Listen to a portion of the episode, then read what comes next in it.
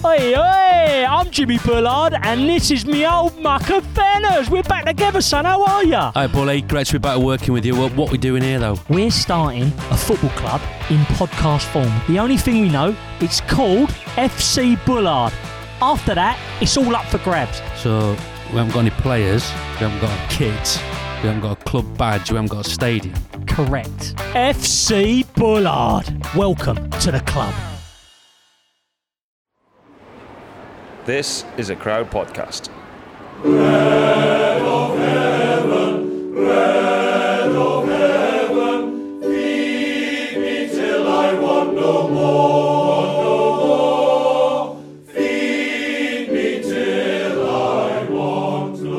What's occurring, Bert? What's occurring? Um, what is occurring? Post Flanders, mate. Um, bit of fatigue in the body, bit of a sore back and neck and all that jazz, but uh, probably not as sore waking up this morning as a lot of people after uh, what was a brutal, hectic, crash-filled day for a lot of people. Um, yeah, it was it was a proper jungle out there, mate. Yeah, I look mad. We were, um, well, we didn't watch it live. We weren't allowed because um, old De Pluska wanted, we had a six hour ride. I'm up in Sierra Nevada, by the way. First time up here. Um, nice place, to be fair. But um, yeah, De Pluska wanted to watch the last 100k. So he put his phone on flight mode because he didn't want any messages through. And um, none of us were allowed to talk about it. None of us we could watch, but we weren't allowed to give it away. And um, yeah, he started watching it then once we got back at lunch. So um, yeah, we'll get into that in a bit. But Sierra Nevada is. Uh, have you been here before? No, you wouldn't have been here, would you? It's nice up here. I think I prefer Tenerife, but like it's more of a town. There's a lot more going on, but I haven't left the hotel yet apart from on my bike.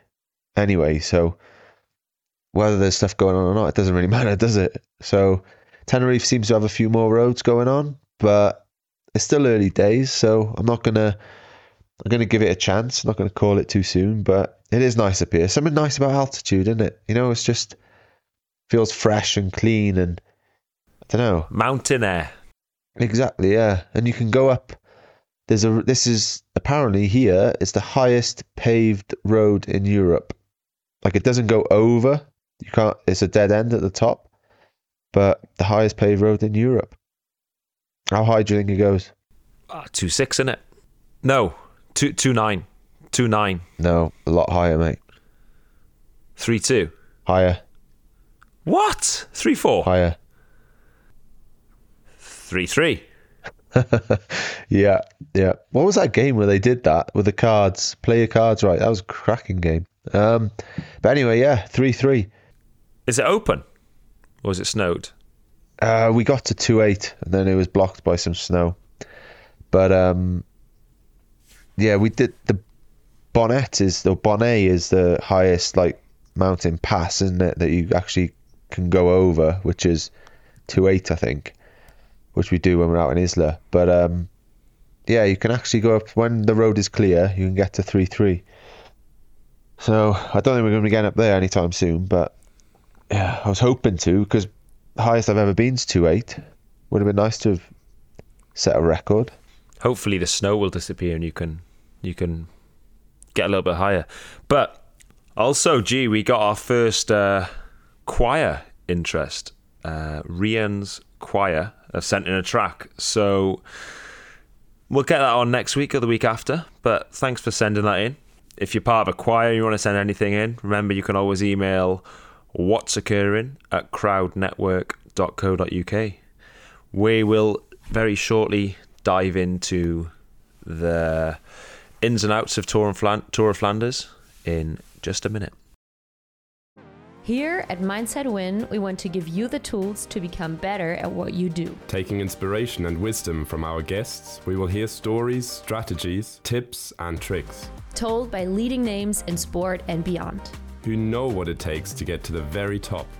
There will be two episodes each week packed with amazing stories and practical takeaways for us all to follow. Search for Mindset Win on YouTube and on your favorite podcast app.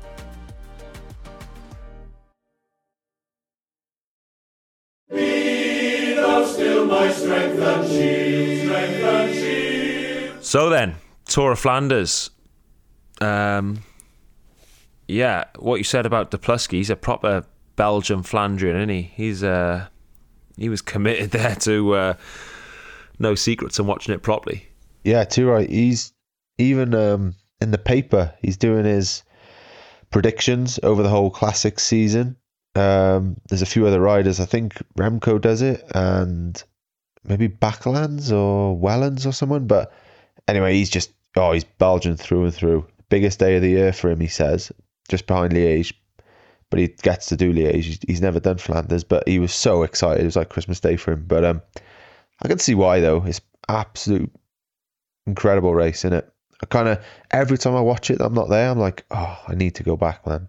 It was just madness, mate. So kilometer zero, flag drops, and I think it was so hectic for the breakaway, and so many teams and riders wanted to go, and I think it was pretty obvious why. Even we had um, Kimbo and Connor Swift kind of looking for the move, just with the top three looking so dominant everyone had to try and get ahead of the game. And uh, from kilometre zero, it was just, yeah, full gas. There was a little bit of wind, not quite enough, but enough to cause stress and tension. Uh, Van der Poel got caught behind at one moment and got back, but um, yeah, it was just like attack after attack after attack. And finally, after 109 kilometres, the break went nine guys. I was just thinking, wow, this break's never going to go. It was just uh, so intense. Was that the break, the break of the day then, with like Mads Pedersen and all those dudes? No, no. So this was the early break. Um, so that they them seven guys went, and then a, a group went across after Molenberg, which was yeah, I think a lot of teams highlighted and we highlighted as kind of a a launch pad, pad for that pre-final yeah. move. Um, so they went after Molenberg, Luckily, we had Johnny Narváez in there, which was uh, which was the plan. And they then got across to the break, and then it was a group of. At one point, it was a group of nineteen. So, yeah, it was. Uh, but even up until that point, it was just so many crashes. I think. Hang on, let's talk about the crashes. This you've you've seen the one with the Bahrain guy, right? Mate, that was that was that was unbelievable. Mate, you know, so luckily we were the other side of the road and it was just to the left. Well, it kind of like spread across the peloton. But you know, when you hear a crash, just the noise of carbon oh. cracking and it just, the noise just continued. You know, like a few guys go and it's, it was just like, oh, it was just like a bus ran through the peloton, mate. And uh, we uh, unfortunately had um, Big Ben go down in that and uh, break his arm. So that was that was the first big. Was it his arm? Was it his elbow again? The same elbow, or was it his arm? No, it was the same. Or? It was the same. Um, so it was. Right. I don't know. I guess it was healed, but maybe ninety five percent, and just uh, it broke in exactly the same place. So still weak. Yeah. Yeah. Poor bastard. Oh mate, I feel for that guy. If he didn't have bad luck, he'd have no luck at all. Um, but yeah, uh, this so this Bahrain rider. Let's touch on this. He made uh, like a big fucking mistake. There's no getting away from that point from whatever angle you're looking at. Um, he made a big mistake. He didn't do it on purpose, right or wrong. People do use them. Se- One second before you go on, just for people who haven't seen it, just explain what he did. What happened? Yeah, very good, very good point. So it's coming into Kwaremont first time, uh, four five k out, and the whole uh, the road's like deadpan straight. You know the road, don't you? And um, yeah, massive, really wide, like four cars wide in it, easy. No, no, no. It's like it's a it's a normal like two lane road, but it's smooth tarmac and it's a it's a it's a good road. But every yeah, okay couple hundred meters either side of the road there's little clinker cobbles and you can kind of move up on them and right or wrong everyone does it you shouldn't use it but people do and then it, you kind of squeeze back into the peloton. So this Bahrain guy comes flying up the outside, and then in front of him is a bush. So he ducks into the peloton but doesn't make it, goes into the grass, which then flicks him into the road, and he just goes. There's water, wasn't there? There's water there as well, like water splashing everywhere, and he just like he's on the left side of the peloton and suddenly just veers right into the peloton, basically at the front. Yeah, he just he just come into the peloton horizontal basically, and um, he probably caused I don't know forty guys to crash, fifty guys to crash, a lot of broken. And he stayed bones. upright. oh God. That's the that's the funny bit about it, isn't it? He he, he managed to stay upright, but um, yeah. So like I said, massive mistake. Uh, his options there were not use the side, or if he was going to use the side, you know, break and go in a bit sooner. But anyway, he made a massive mistake. But I feel sorry for him. Like he is public enemy number one, and he made a mistake. But you know, maybe maybe I shouldn't feel sorry for him because he caused a lot of people to break their bones. But we were at dinner last night, and Kurt Bogaerts was there, and uh, he he read an article on the Belgian uh, one of the big Belgian um, uh, news things, and I don't know what his name is, but it said his name, the guy who's the guy who ruined ruined the Tour of Flanders. Like, No. imagine that being you, Geraint Thomas, the Uh. man who ruined Tour of Flanders. Yeah. Well, the thing is, we were at the calf when this happened, or no, it was before. But Swifty was checking updates, and I think when we were at the calf, it was like 110k to go, so it was still we were still allowed to look and talk about it. With the Pluski's, you know, rule, this is though, about not he wants to watch the last hundred, so we were okay. And Swifty's like, oh, like this massive shout. You know how Swifty's like. Sometimes you're like, then you see it, and you're like, what are you on about, Swifty? Like, he's just like had a little fall. But then he shows us, and we were like, "Oh my god, like that is insane!" And then I think Pavel said that in, he was in Paris this same guy, and almost did the same thing. He was going up, moving up on the grass, and like was kind of everywhere, and like got to the front, and nothing happened. But a few of the boys had prior experience of this maneuver that this guy's tried pulling off before, so they were less sympathetic, put it that way. But he got disqualified, didn't he? Yeah, he got disqualified, and they're talking about further repercussions. I don't know if that will turn into anything. I mean, yeah, I, don't- I don't, I don't know the guy. I don't know um, who he is, but I mean, it's I, I, I just put yourself in his shoes. Like I've, I've made mistakes in my career. Nothing quite as bad as that, causing you know fifty people to crash, but you know. It, I just feel sorry Yeah. for him, like a little, a little bit. Yeah, the thing is, like, it would it feel like he's a scapegoat. Like a lot of guys do a lot of things wrong and make a lot of mistakes, and repeat those mistakes, and nothing happens because he's not on camera or whatever. It would feel harsh that this one guy would just get singled out, and then that's kind of it. Because they're not going to punish anyone again unless they do something like that and it's on TV. But yeah, it, it would seem like he's taken a massive punishment when a lot of other people are doing things wrong. Whether that's a reason not to punish him, I don't know. But I've always thought, you know, the last, you could do it for the whole race maybe, but at least the last 20k of a race, you could have a few drones above the peloton just filming. Um, well, you got the helicopter anyway, but you could film the whole peloton. And there's so many stupid maneuvers. There'd be so many guys that would get banned or DF'd or whatever. I think that would be great for the sport. It'd settle Oh, so yeah. many people down. The only problem with that is probably force me into retirement, wouldn't it? Yeah, but yeah, towards the end anyway, mate. It'd be fine. Imagine a drone above me in the last 20k, I'd be fucked. nah, but no, but seriously, like you, you don't pull anything off dangerous. I would say, like you're on. Obviously, there's a bit of argy bargy, but that's part of the sport. That would be fine.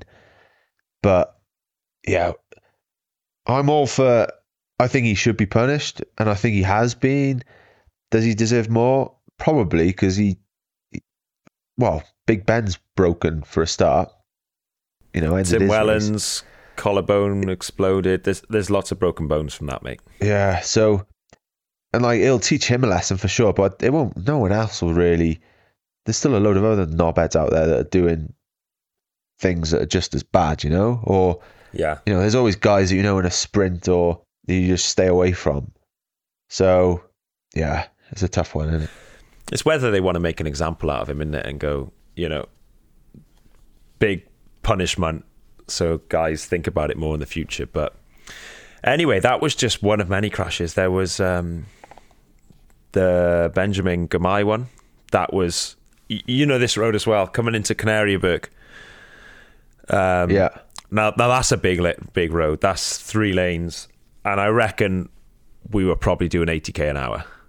And uh, Right. you know, it's just them few moments where you think this is one place you do not want to crash, and it was just to the left of us, and I just thought whoever has gone down Oh. there is in one hell of a mess. And uh, yeah, I think five six guys went down. It's just horrible to hear, see.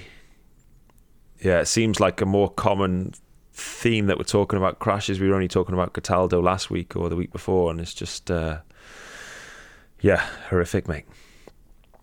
yeah. I think like, yeah, I think uh, crashes always happen, haven't they? But it's just, I think everyone is just better for a start, and the speeds are so like obviously the average speed of this race was higher than ever before. I think you know equipment and everything. The whole peloton is just physically stronger. There's more street furniture. Like Belgium is just crazy anyway. Um, yeah, crashes are just one of those things, and it's just like you're right when you're in the race and you just hear it. You're like, oh my god! And for two, three seconds, you're just like, what are we doing? But then straight away, you boom, you, you have to just switch back into it, don't you? You have to. You can't think about that. You have to think. Just take the pin out and just keep doing what you're doing. Otherwise, what you you wouldn't race your bike. Yeah, exactly. We're all we're all just a bunch of idiots, aren't we? Like, here's a stat, right? The average speed, fastest ever Tour of Flanders, 2023, uh, 48.6k an hour. Oh, I think that's wrong, by the way. Oh, is it? Yeah, because Deplusky, I mentioned, I showed him that, and he was like, "Oh no, man, no, no, no, it was 44 or something." It's still a k and a half. It's still a k quicker than the previous best, I think. Do you know what? I seen this online and I thought to myself, it can't be, um, it, it it can't be true. So, all right, that makes a lot of sense. But yeah, it it was fast. It new new re- new record um, in terms of speed. Yeah, I think a big part of that as well. Like, obviously, don't take anything away. I'm not saying Pogacar's going slow by any stretch, but as you were saying at the start, I think the start of the races are also so much quicker and go on for so much longer now. And especially if Yeah. there's a bit of a tailwind or a bit of whatever, it's just the racing. You're racing from start to finish a lot more than you were a couple of years ago, even. You know. Yeah, it's just like it just did it did not slow down apart from briefly when DSM parked it on one of the climbs to about 3k an hour.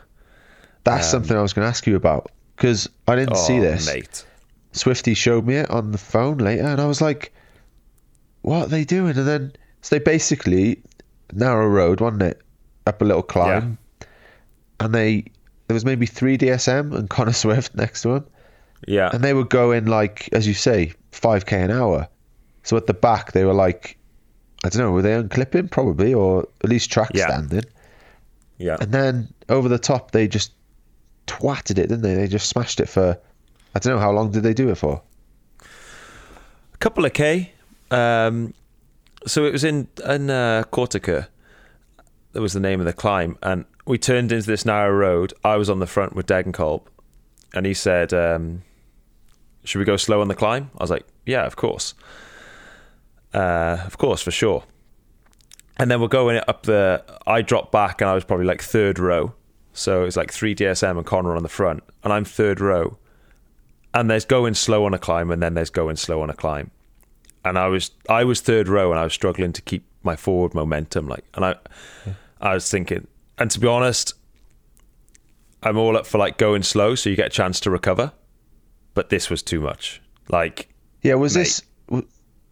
I saw this from a different perspective, I guess. 'Cause I, I saw it as like, are they playing like a dirty trick now, trying to actually screw over people here and make it, yes. make them stop, make them clip out, make them, you know, and then when they twat it, then like you can easily split the peloton, like because you're suddenly doing 50k an hour, and the guys are still stopped for another 20 seconds before they get going.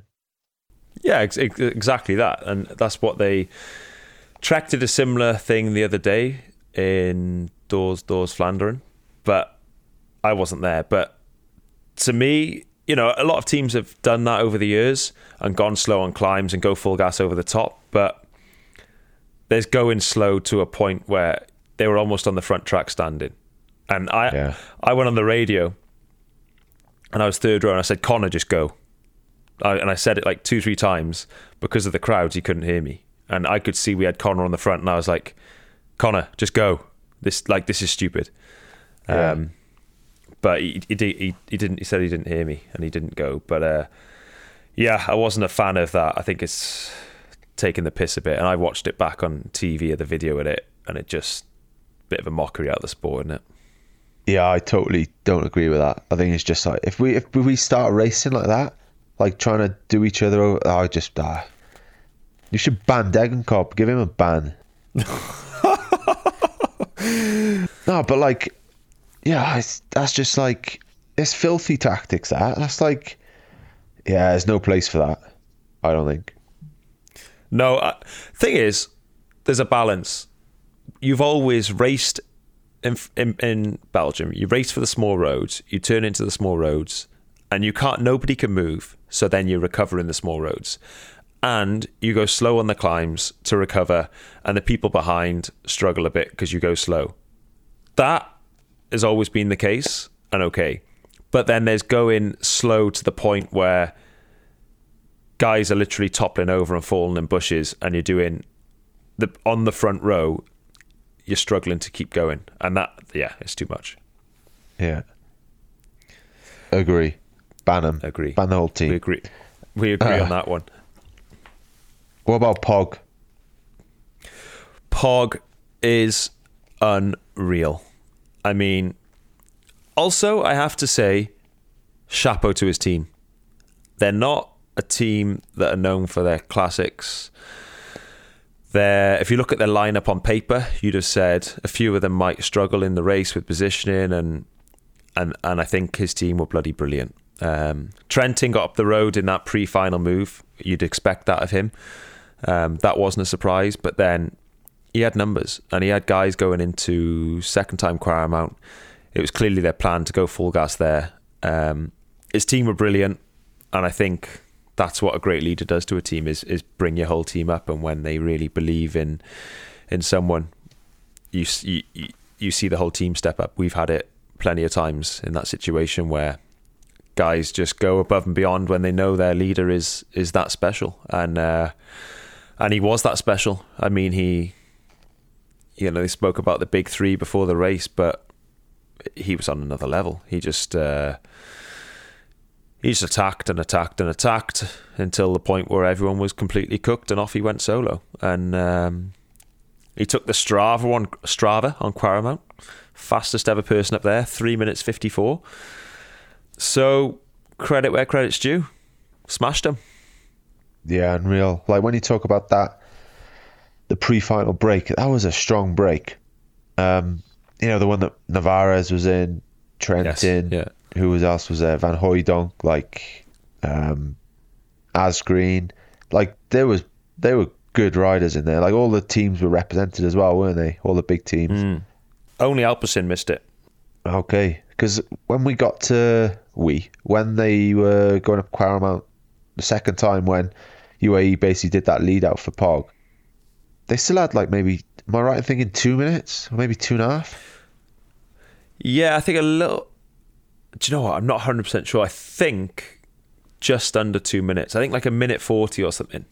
I might be wrong, but I think it was around that. So Yeah, I think it was over two, gap. but whatever. It was, and these were strong guys. and he basically, I don't know how far it is to go, 50 odd K, Yeah. Kwaremont second time.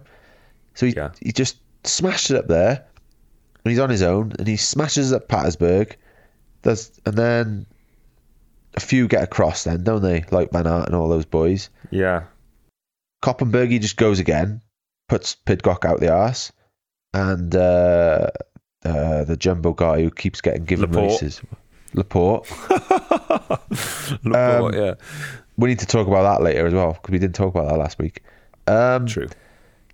And then, yeah, then uh, is it Taaienberg, Boonensberg, where he always goes on? Is that Taaienberg? Time, t- Taaienberg, yeah. God, it's been so long since I've done these.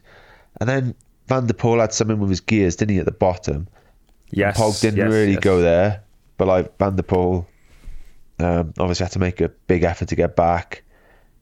And then he went then, didn't he, on Kruisberg? Kruisberg.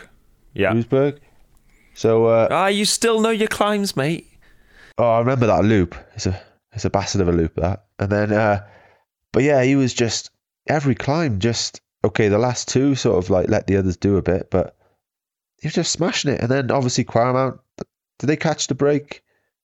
They caught the break before Kwaremont, but then he caught Mads Pedersen on the Kwaremont. Is that right? Yeah, correct. Yeah, yeah. and then just flew past him, obviously, and it was just nuts. Like, and then you're just watching it, thinking, like, this is a guy that just wins and smashes everything he does. From February to October, any race he does, he just rides away from people, and it's not like he's riding away from the same guys he races in the Tour for GC in these races. They're specialists. They're people that people are creaming their pants over Van Aert and Van der Poel, like, you know, week in, week out. And then he just comes along and just makes them look like, well, second rate. It's nuts. Absolutely nuts. The same guy will be in July racing up 20k climbs. Yeah, exactly. Yeah, going for the tour for the third time. Insane. He's like, Incredible. I'd say, I'd go as far as to say he's better than Merckx. I at this stage would disagree. Um, at this stage, I would definitely disagree. If you look at the Palmares, okay, Merckx has got a lot of. Um, it's hard to judge someone when he's only three, four years into his career, but even if he continues at this win rate, he's still not as good as Merckx. Yeah, but that that's the era thing then, though, isn't it? It's like the races and stuff like they had a lot of split days and all that jazz back then. But it's just his win rate, mate. He's probably oh, he's how many races has he done this year? Probably twenty. He's probably won thirteen of them. He's won 10 races, mate. Yeah, He's, got, he's yeah, he must be on like 50% win rate. that's nuts. And like that's including like stage races and stuff. The only thing he doesn't do is win bunch sprints, but he probably win on the Champs Elysees in July. Yeah, I think there's if Oh, there's literally the only races he can't win are bunch sprints. Anything else, you know, he must look at the calendar and go, well, where where can't I win? There's very few and far between. Any one days, you know, he can win any classic. He can win most of the one days. Literally, unless it's a pure bunch sprint, you can't write him off. no, no, maybe. Yeah, Roubaix. He should do Roubaix. He's not doing it, is he? Should just go and do that. Oh, mate, if he t- if he turns up for Roubaix next week, he's a strong favourite. Simple as that, Yeah. and it is you know, which is frightening. But How about Mads Mads Pedersen? He was strong. Fair play. That was a ride. Like, because he's someone who he's a really good rider and he's world champ, all that. But he's a bit more like, well, like normal, I guess. When you think of Pog now, you just think like anyone's rubbish if they're not winning all the time. But he's had some big, big days, hasn't he? Like he's a he's a class bike rider. He is. The way he raced it as well, you know, got ahead before Kwaremont, and then he he sprinted Van Aert. No, he beat Van Aert in the Yes. sprint for third. Like Yeah. fair play. do you know what's even more pr- impressive about the, the day Mads Pedersen had was I was talking to him in the neutral actually, and uh, we were talking about the race, and he said, "Well, I just got to get ahead of the race." I said, "Yeah, but you know that's what everyone wants to do." Um, So yeah, we have you know we have to go early. And I said, yeah. I said, uh, how early? And he said, ah, probably I try on Wolvenberg, and uh, if not, probably Molenberg. And he attacked on Wolvenberg, forced a group of 15 away. They got caught, and then he went after Molenberg. So, Huh. in and in this race, okay, we also had we also knew Molenberg was a a launch a a launch point, and we highlighted that and told Johnny to be there, and he was there. So we did the same. But you know, it, it was this plan from the get go. I'm going here, and I'm going here, and he executed it to perfection. And Yeah, he made uh, it happen. Got yeah, and got the most out of himself on the day. I think you know he couldn't have done better than third, and uh, you know he's just a incredibly strong bloke, but he's got fucking balls, and uh, he executed that well. Yeah, fair play. Was Stannard DS, by the way? Yeah, Yogi Bear. How was that? Um, it's become quite normal already, actually. Uh, I had him the first race in Bessèges, um, and then I had him opening weekend, and uh, yeah, I've done a few races with him now. He's he's really good. He's really good. He's got a good balance between uh, knowledge and passion. He's brilliant. Yeah. Oh, fair play. I can't wait to do a race with him as a DS. Oh, Oh, he's good, mate. Good. Yeah, good old Stannard. Good old Yogi. So, what were you going to say about Laporte? Oh yes, we just had a discussion about like if you were Van Aert. Well, for a start, if you were Van Aert, would you have given Gent away, even though you Yes. did probably seventy five percent of the the work? And yes, I would. Yeah, you would. I would. Yeah, yeah, yeah. We are just saying like, well, he's obviously he's had to be good to be there, but he's basically been given a stage of Paris and Gent Wevelgem. It's not bad, is it? Why is he, why why would you want to leave that team? I think his contract's up this year. Surely you're gonna want to stay. If you want to be like, ra- what race am I getting next year? Yeah, no, I, I- Like, I know, I know what you're saying, but I think there's just as a Van Aert, there's so much value in uh, you're Van Aert. You're a week away from Flanders and two weeks away from Roubaix, and you've got one of the strongest guys in the peloton, and you can have him as the ultimate domestique. He's, you know, this Laporte is thinking, you know, I just got gifted Wevelgem next weekend I am going to ride into a fucking brick wall for this bloke. And I think uh, giving a win is something money can't buy. And I think well, we'll get it back over the next few months, or if he extends extends his contract years, tenfold. To have a guy like that just in debt to you, I think is invaluable. So I think it was a Yeah, smart yeah. decision. I definitely get why Van Aert did it, but at the same time, I'm thinking, like uh, de Plus was saying, "Oh, it's good for the sport, you know, going over the line arm in arm," and I was like, "Well, I'm not sure about that. I think if they sprinted it out, that would look better." But then apparently they did that in um, in Strada, the women's race, and it looked terrible. But I don't know, man. I just think if they like take the whole you know the reasons why Van Aert did it. You can see that, but I just think if two people, two from the same team, just come in, they all work, you know, flat out, make sure they don't mess it up, get to the last two k, and then just race it out. I think that would be great to watch. Proper cat and mouse, like some of the boys said. No, just ride side by side like you do when you sprint for a sign. But I was like, yeah, but not not because you know who's quicker, don't you? Like when you're Yeah. a teammate, you know him inside out. You know what you got to jostle for position. Like, I was like, go full on sprint mode. Like, I reckon that would be quality. But none of the boys, no one agreed with me. I couldn't disagree less, mate. I think if you come to the finish line with a teammate, there'd be nothing worse than racing and sprinting for the win. I think just l- lap it up, arm in arm. Uh, yeah. What about if me and you come? If me and you come to a finish, would you give it to me? Yeah, of course I would, mate. Thanks, mate. I- well, there you go. That's an example, isn't it? Well, I'm only saying that because I need you to ride through brick walls for me. But um, I'll do that, mate. I'll do that. no, but I know, I know, I know what you're saying. I know what everyone's saying. But I don't know. For instance, Kwiato and Carapaz in the tour. Yeah. I guess they decided that. They weren't told who should win. No, they decided that. Yeah, that was a conversation between them. So it's the same reasons. You, you get why Carapaz would have done it for him, but at the same time, Kwiato would have won that sprint anyway. So it's kind of different. Whereas with Van Aert and, and Laporte, it's the other guy, it's the stronger guy giving it up. Whereas Kwiato and you don't want them because with Kwiato and uh, Carapaz, they were coming down a, a, a big descent, weren't they? And then it was a couple of k flat finish. Yes. Yeah. So they would have had to have ride together to the top of the climb at least, and then you don't want them racing each other down a bloody descent. So then you get to the last 2k, Kwiato's going to win that sprint anyway. So Carapaz, maybe this is being super, uh, what's the word?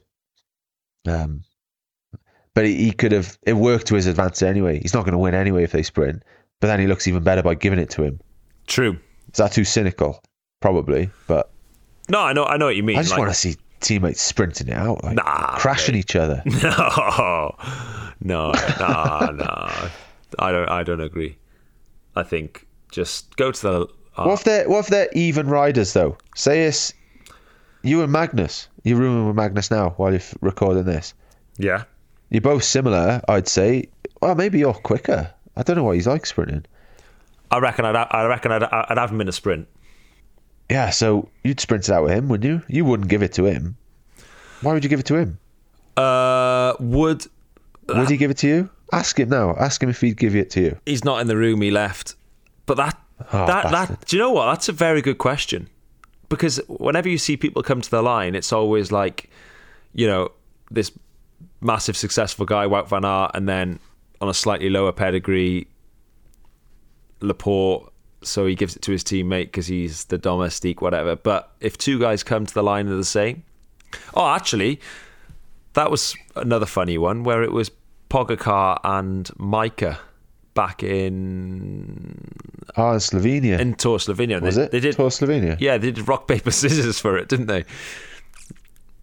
Did they? yeah. But I think yeah, Uh. Poggy was going to give it either way. I think, but um, yeah, I think Majka won it in, in rock paper scissors. I just think it would be so cool seeing teammates sprinting full gas for the line. Like, what about the Olympics?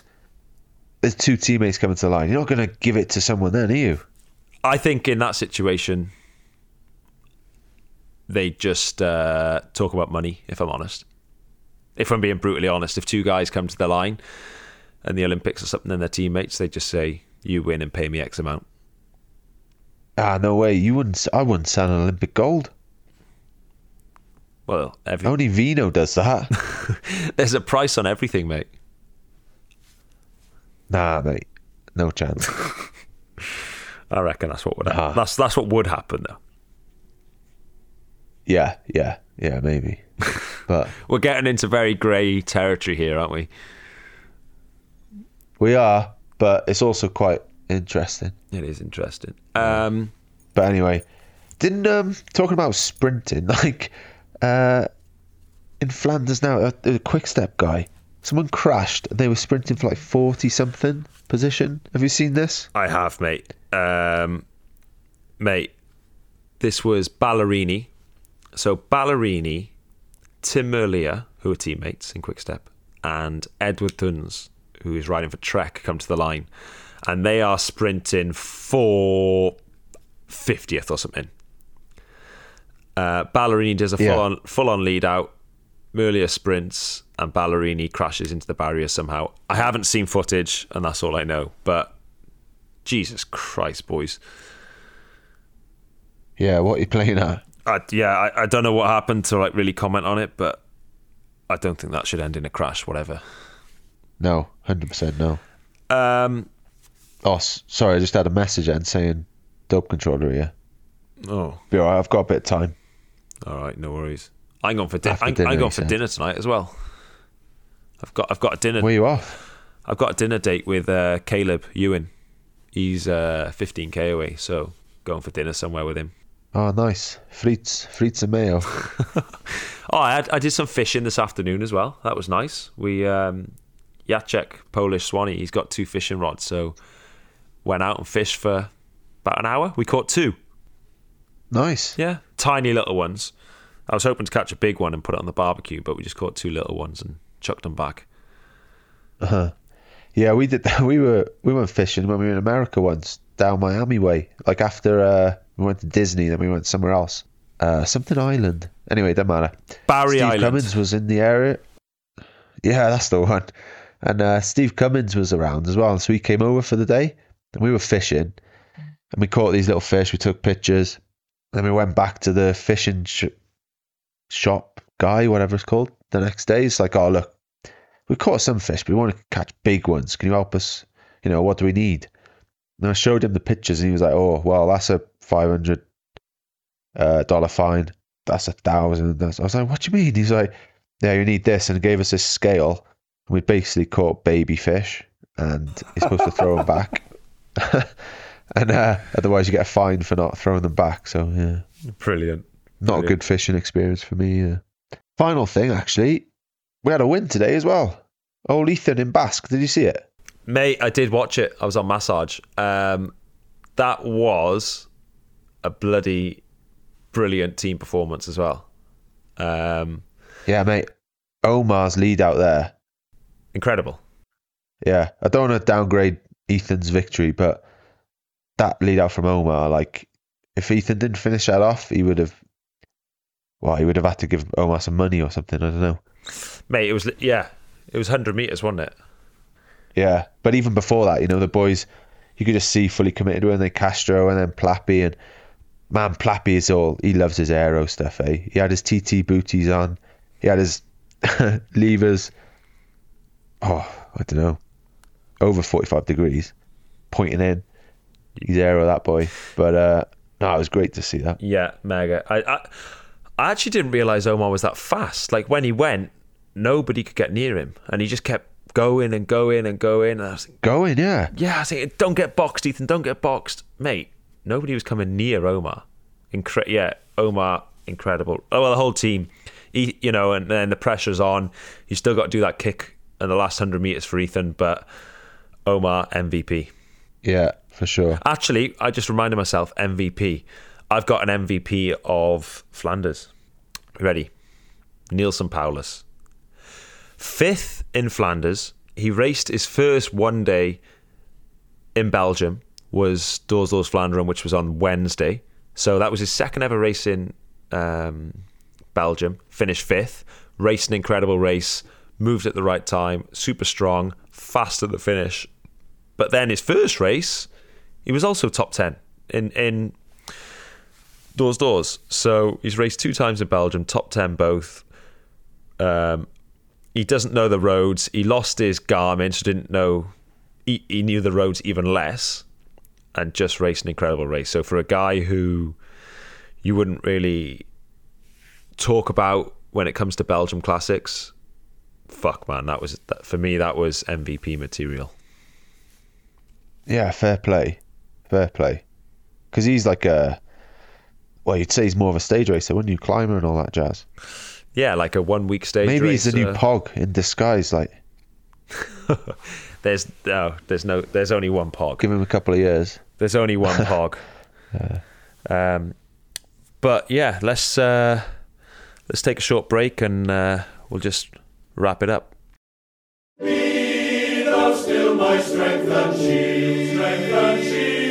So what's uh, how long you up in altitude for then, mate?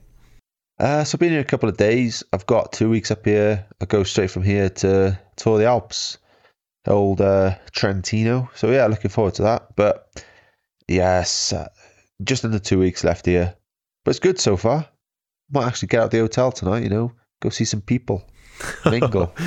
Go see some. How about you? I am in Belgium. Uh, I stay here right the way through to Roubaix. Um, we got a recon on Thursday, and then travel up to Compiègne on Friday night. Saturday presentation, and then last of the um, last of the Cobble Classics. We're a we're a few men down. Um, we're obviously missing Big Ben. Uh, we are, yeah, with Kwiato is still a bit of a question mark following his crash. Um, we got two Paris debutants in um, Kim Heiduk and Josh Tarling. So we got some fresh guys coming in. So yeah, hopefully finish this whole campaign off with a bang. Nice, yeah, that'll be good. There's also Masters Week in the golf. You know, Are you into golf at all? Uh, I mean, I've been to the driving range a few times. I, I, I quite enjoy going to the driving range, even though I'm terrible. You into it? Yeah, I, I had a golf lesson. I had one golf. I got golf lessons for Christmas about two or three years ago from Ave and Beth, and I didn't do it for ages because I was like, oh, I just want to. I want to be able to do it when I can do them, you know, quite close to each other and have a good stint. But I just never had the time. I was like, oh, sorry, I'm just going to go now. So I went and did a random golf lesson, like, can't when it was, in the winter sometime.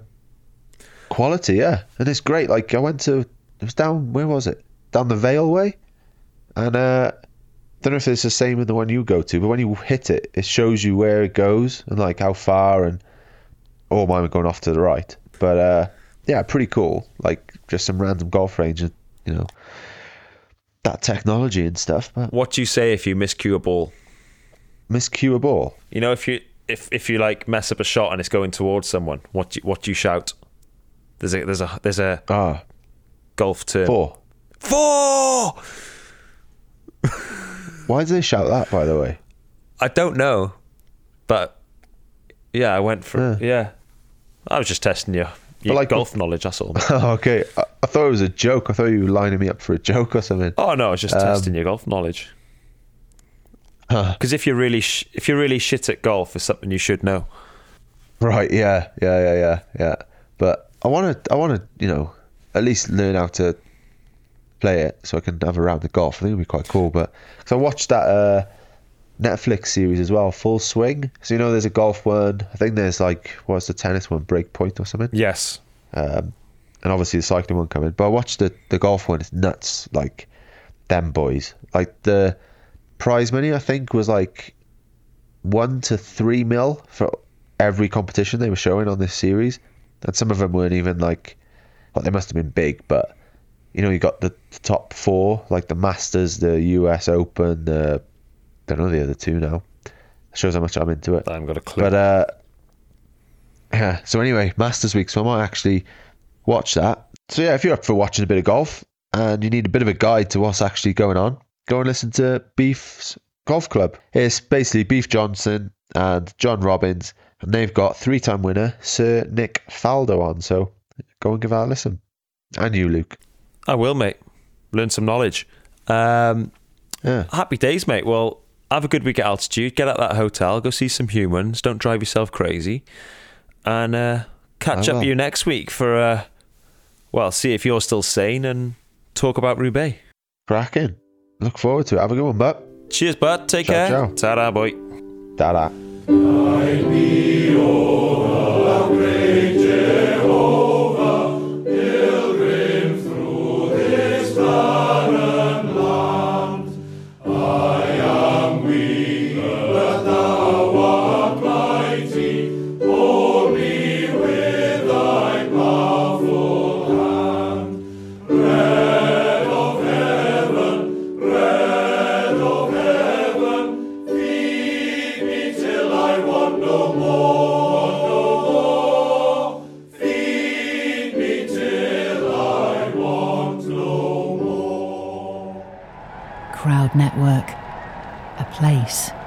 Belong.